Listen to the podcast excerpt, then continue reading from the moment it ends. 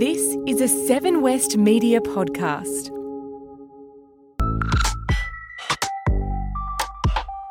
Hi, welcome to Newsfix, our look behind the headlines. Angela is on assignment for Sunday night, so we have asked Gemma Acton, 7 News finance reporter, to fly to Canberra and join the media pack for the federal budget lockup.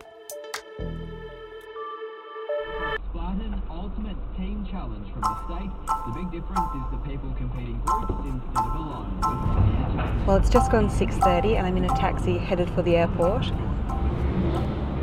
Just to give you a little background on how the lockup works, in the weeks leading up to the budget, each major news organisation will apply to have a certain amount of its journalists let in.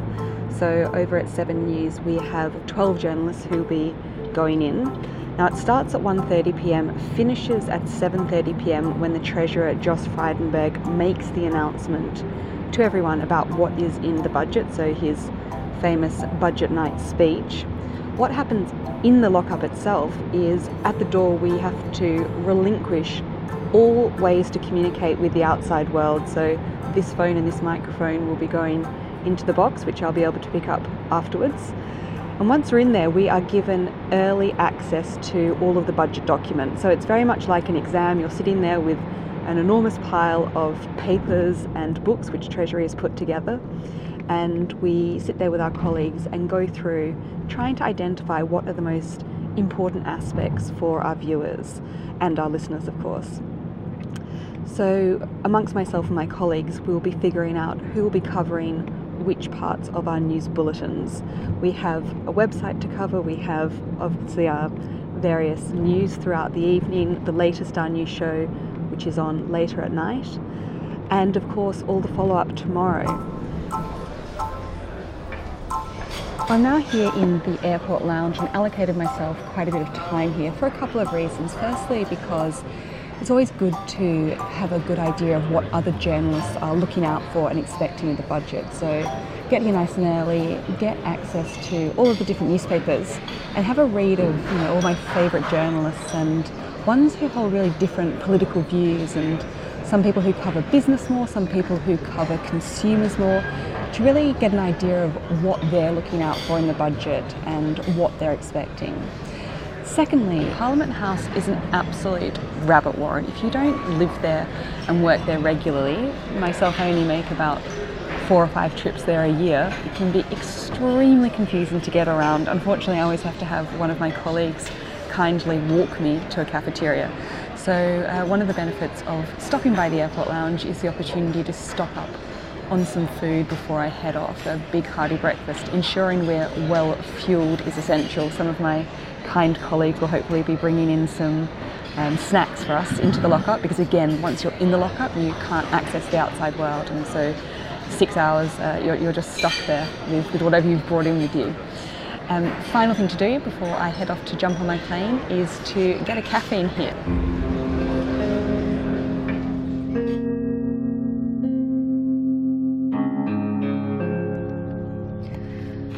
I've just arrived in Canberra, beautiful day here, and while I'm in the taxi, winding my way to Parliament House alongside the golf course on the right hand side, I thought I'd stop and give a bit of background as to actually what the budget is. So, this is the opportunity the government has annually to give a snapshot of its revenues and expenditures. So, what money it's coming in and what money is going out. Now, a lot of this is obviously based on assumptions. The government tries to predict four years in advance what money will be coming in and out, which is extremely difficult to do. A lot of it is dependent on factors completely beyond its control. For instance, how many taxes will be raised, um, what the price of resources such as iron ore will be. And so it's a lot of guesswork, educated guesswork, but guesswork nonetheless on the part of the government. And that's why we'll see from year to year the estimates in the budget changing dramatically. So while the government does its best to paint an accurate picture, um, it is subject to a lot of guesswork. Now, what's so important, and the reason the government undertakes this exercise, is by estimating how much money it will have going forward, it helps it to set policies. So, for instance, if it has a more money coming in than it had anticipated, it gives it more freedom to spend. So, what we're looking out for today is where will the government spend any additional money that is coming in? With the election only a month away, it's very likely the government will be trying to appeal to voters through measures such as cash handouts or tax cuts. We did see some tax cuts announced a year ago at budget. The big expectation is that these will be increased and brought forward earlier. We're also looking out for other initiatives such as infrastructure spending. There's been a lot of talk recently about the cities not having sufficient infrastructure to cope with our growing populations. So, more to be spent on roads, more to be spent on airports, etc. So, looking out for that as well in the budget. Businesses will be looking to see what government will be doing for them. So, these are all the, the key items we'll be looking out for later today.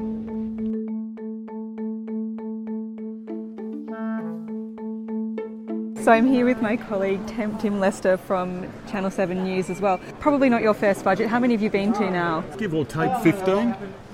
Give or take. Um, thinking about this lockup, uh, I think the lockup is highly contrived. It's um, uh, it's about uh, it's not so much about as the government would sell it to us that it's uh, it's time for us to consider the detail of the policy and uh, and get around it. I think that's the way they want us to see it. What it actually is is a great opportunity for them to pen uh, pen up all of those who are by and large writing on it, most, certainly most, if not all of those who are writing on it, make sure they get their message across, spot any any misconceptions or any any rogues, and try and correct them. So you know, if, if as a journalist you ask what they consider a bit of a wayward question in the Treasurer's press conference inside, I'll come up to you afterwards and pat you on the arm and set you the right way. And by the time we get out of there, they, uh, they feel like they can manage the message pretty well. The, tell you who's not in there the Greens. Bill Shorten's not in there or any of his team. They're not going to get near us. So, really, um, really it's an indoctrination process. Pro- probably journalists like you and me ought to refuse to get in this line, say we're not going, and walk off. But of course, all our competitors would just roll in and beat us to the punch. You make a good point. Who's not in there, but who is in there? Who will be in there today? Well, um, certainly, certainly most, uh, if not all, serious writers uh, um, for, for newspapers and online writers and journalists working for broadcasters and so forth who, who have a uh, particularly a focus on either economics or politics or both. So they'll, they'll all be here. Um, there will also be uh, uh, senior economists in there who follow this closely and uh, um, uh, will be looking to comment on it and understand it. There are, but, but what happens in conjunction with these lockups is a series of, um, of separate lockups for interest groups and others. In other words, the government likes to keep them separate from the news media right. for the reasons we've just been discussing and they'll also be given the same kind of treatment to try and manage things. Now, we're going to duck out of the line here, Gemma. Yeah, let's do it very quickly, that's right. And so that's um, they're obviously invite only. All of these um, separate lockups. I well, assume. yes, they are, and some some groups get quite quite uh, finicky about the fact that they get left out, um, and there are a lot of arguments over whether that's government prejudice or or what's at play there. The government would say no, we've only got so much room, but you know, suspicions abound. Tim, let me ask you one more question before I let you go so you don't uh, miss any of the special reading time. But uh, this obviously is a budget with higher implications than normal because it's around a month out from the federal election. Yeah. So, talk to us a bit about how that changes the importance of this budget, at least for the government. Well, um, you, you, could say at one level it potentially decreases the importance of the budget. Um, Labor at this stage, not, not a romp home favourite, but a pretty clear favourite to win the election, has already said it'll do its own budget in September, October this year. So it's pulping this budget essentially if it, uh, if it gets in. So you could say, well, this is less material than most budgets, but as you allude, in a political sense, it's far more material. This is um, this whether the government wants it or not now because of the timing is its starting gun for an election campaign. It becomes its, its blueprint. Um, uh, budgets uh, uh, wander off into all kinds of areas um, uh, and touch everyone's lives in various ways. We're all in there in some section or another in things that interest us and matter to us, education for our kids or you know healthcare or whatever it is. Um, so it's critical to the government's pitch for the election. And, and as a lot of people have said, in a way, it's the last big set piece before the campaign's on. The government's been behind, and there have been years where budgets, not, not recently, I don't think, but where budgets have shaken public opinion to some extent or another. They've, they've been something that could move opinion polls. This government badly needs something that'll shake an opinion right. poll right now. I don't think there's a high chance this will, but it's a chance, and they're not seeing much else that'll do it. so give it what they've got. This is big stakes. This is politically big stakes. Uh, practically, it might be uh, it might be recycling in a couple of months. Tim, I'll let you go because this is the point where we're not allowed to bring any technology into the room. And yeah, your just... phone is um, right out now.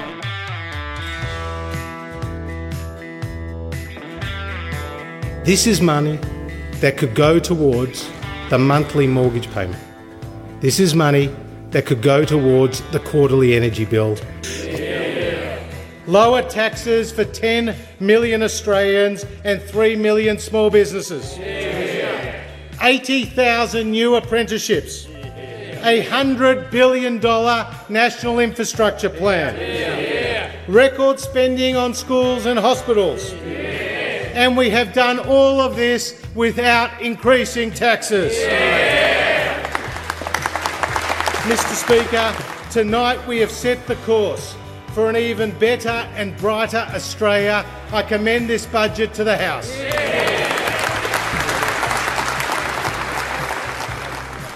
Heading out of the Seven studio now down to what's known as the boxes, which is where they used to hand out the press releases in the boxes. This is where these days lobbyists and special interest groups gather around following the budget speech. So I'm now joined by Nerida Conisbee, the Chief Economist at realestate.com.au. Hi Nerida, how are you? Hi, thanks for having me. What were you looking out for today? You know, you work for a company which obviously spends a lot of time focused on the property markets. Um, what were you looking out for today in the budget? Well, immediately I was looking for things that uh, impacted property. So um, this budget was pretty light on. A couple of years ago, there was a lot to try and get first term buyers in, to try and get older people out of big homes, those sorts of things. Uh, this time around, it was pretty light on for housing, but there was a lot around uh, tax cuts. So having a look at how much people could save, you know, what does that mean for residential property? What does it mean for people trying to pay off a mortgage? Um, and then more broadly, what does it mean for spending and, and retail trade and consumer confidence, all those of And so tell us, what were your big takeaways? You know, there, there were quite a few of these tax cut measures, etc., quite a few things to, at a minimum, grab voters' attention and hopefully their votes as well, if you're, if you're the government. Um, what were your takeaways of everything that was presented today? Well, it was a very much a voter friendly um, budget. You know, you could tell that um, there was tax cuts that were very generous. They were brought, brought forward from where they were previously. So, so not just tax cuts for individuals, tax cuts for business, uh, lots of spending on infrastructure. And a lot of focus today on what they called congestion busting measures in cities. Now, what do some of these initiatives, which are focused around easing up congestion on the roads, for example, what would that mean for the property markets in cities? Because my understanding is that a lot of people are thinking, look, somewhere like Sydney is just getting too expensive, too crowded, too difficult to live here. Will this help? Yeah, look, it will help. I mean, it's a lot of money. I mean, they've quadrupled the, the, the, level of, of funding that they're giving to congestion. And I think this is one of the challenges we face in our capital cities. On one hand, they are places people want to live in. Often people are employed in these capital cities. Uh, there's lots of development occurring, so you know lots and lots of new housing. But at the same time, if you're living in these cities, you go from having a half-hour commute to an hour commute, and it's really frustrating. So you know it's really aimed to make our cities better to live in, and and a lot of and a lot of what the budget was in terms of transport infrastructure was aimed at trying to get us to move around a lot easier and not cramming us into capital cities so much, but allowing us to live in areas that aren't so congested and allow us to move more freely than we do currently. All right, um, great to speak to you. Thanks so much. Thanks for having me. Treasurer just walked past, followed by a stream of camera crews. So, Eva, you're from the Australian Institute of Superannuation Trustees. What were your takeaways on the budget, particularly as it relates to women and super members? Sure, there wasn't a lot in the budget in relation to superannuation, so we were disappointed about that. We really had hoped that the government would be making some changes that would allow women, and particularly low income women, to make a better start in their superannuation. The changes that are proposed in, the, in tonight's budget, unfortunately, are targeted at people uh, who have the capacity to make additional contributions, and what they are allowing people to do is to do that in older ages. However, we know from our members, who represent about two thirds of working Australians, that by the time they get to 65, 66 years old, they don't have any additional money to put into superannuation, so that's not the right fix. We think that the budget measures are too limited in their scope and are not going to help to fix the, this retirement savings gap that women have. Tell us a little bit more about that retirement savings gap and uh, what the numbers are showing. So, unfortunately, in 2019, women are still retiring with about half the retirement savings of men. So, more, more needs to be done in order to help boost the retirement savings of women. Really, what we need is, is a boost for people who are taking time out of the workforce to raise the next generation of taxpayers. Um, but while they're out of the workforce, they're actually getting no contributions to their superannuation. And we think that we need to relook at where the tax concessions go, take some of them away from the rich who don't need them, and give them to, to, to women. Eva, thank you so much for your time No today. worries. Only one side of politics can do this because only one side of politics has done this. Hard-working Australians will share $300 billion in tax relief. So I'm here with Mark Riley, one of my colleagues from Seven News, uh, chief political reporter based in Canberra. Mark, this is far from your first budget. my 21st budget today. I've come of age as a budget reporter today, Gemma. And when you uh, multiply that by the amount of hours we spend in the lab, that's a, that's a lot of hours. Well, I, you know, I, I don't know why Greenpeace isn't um, campaigning to save the journalists, you know, from from um, unnecessary detention. That was six hours in, in there today, locked away, and we didn't need that six hours because there wasn't that much detail to get across. No, I Not heard- as thick a budget as as in previous years. I heard you comment on that, saying that the books that we had to read are actually Yeah. thinner than in previous Budget years. Budget paper two is the one that I go to because it's the one that has most of the individual measures in it, the new measures, new spending measures. So it's where a lot of the interest is and a lot of the news is. Now it's normally about the size of a house brick. But budget paper two this year was about as thick as, you know, a, a Vegemite Sanger. So it didn't quite make the cut in terms of the, you know, the capacity of detail, but very targeted measures. And I think that's the story of this budget. Fewer measures, but bigger spending in those individual measures. Mr. Speaker, a stronger economy also allows us to invest more in looking after older Australians. Australians deserve to age with dignity and have earned the right to expect the highest standard of aged care services. In some cases, these services have badly let Australians down. That is why we established the Royal Commission into Aged Care. And in this budget, there is a significant investment of $725 million that will deliver 10,000 new home care packages. Now, clearly, what the government's trying to do is target the people it wants to vote for it. So, Yeah. who were a couple of the groups that were specifically targeted today? You know what? I, I- think they've done that um, quite well strategically, and it covers so many different cohorts and key cohorts in the electorate. If you think about it, the um, the energy supplement goes to pensioners and veterans and carers and people on disability support pension. Um, the bulk of the tax cuts uh, in the early years go to people earning between um, $48,000 and $90,000. That's the bulk of the community in there. So you know, you're talking about four and a half, four and a half million taxpayers in there, and then it's expanded out to the rest of the community. There's big money in infrastructure, and that is the bugbear of everybody living in our major cities. That the you know that that that intense frustration of the daily commute If they can break that open and free up the major thoroughfares, they're going to have a, you know, a lot of people made happy. It's, at the moment, it's just a promise. So when you put the totality of those individual cohorts in the electorate, they're hitting almost every target. Some good news for healthcare as well.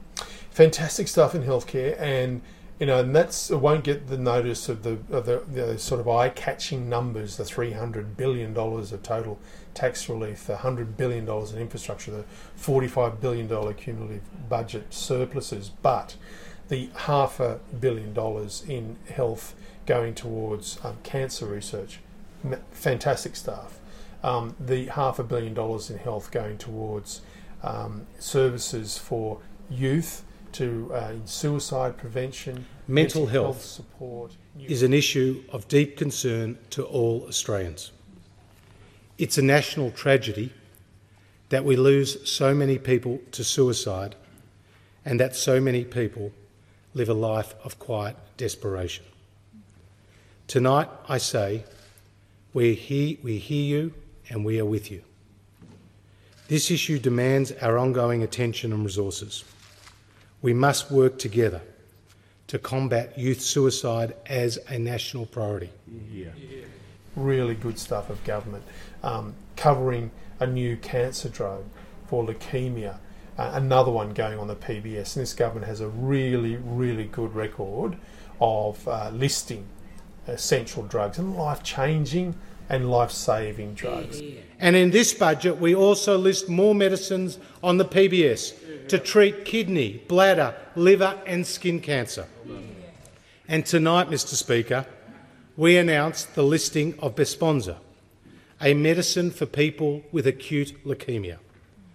Instead of costing $120,000 a course, patients will now have access to the medicine at a cost of only $6.50 per script for concession card holders and $40 for general patients.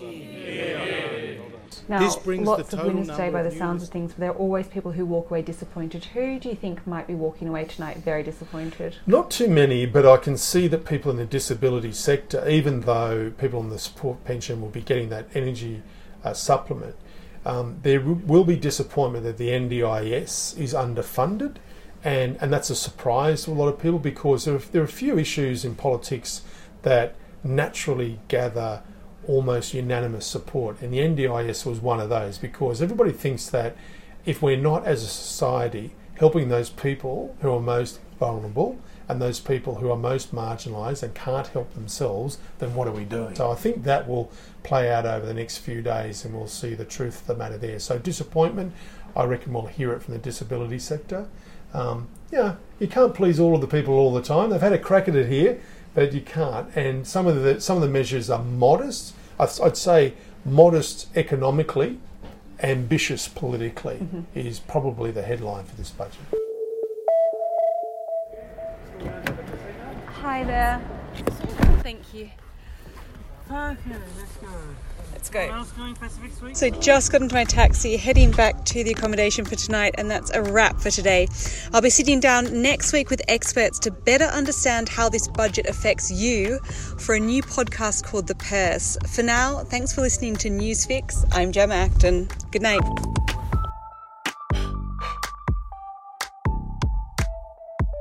Newsfix is produced by Seven West Media.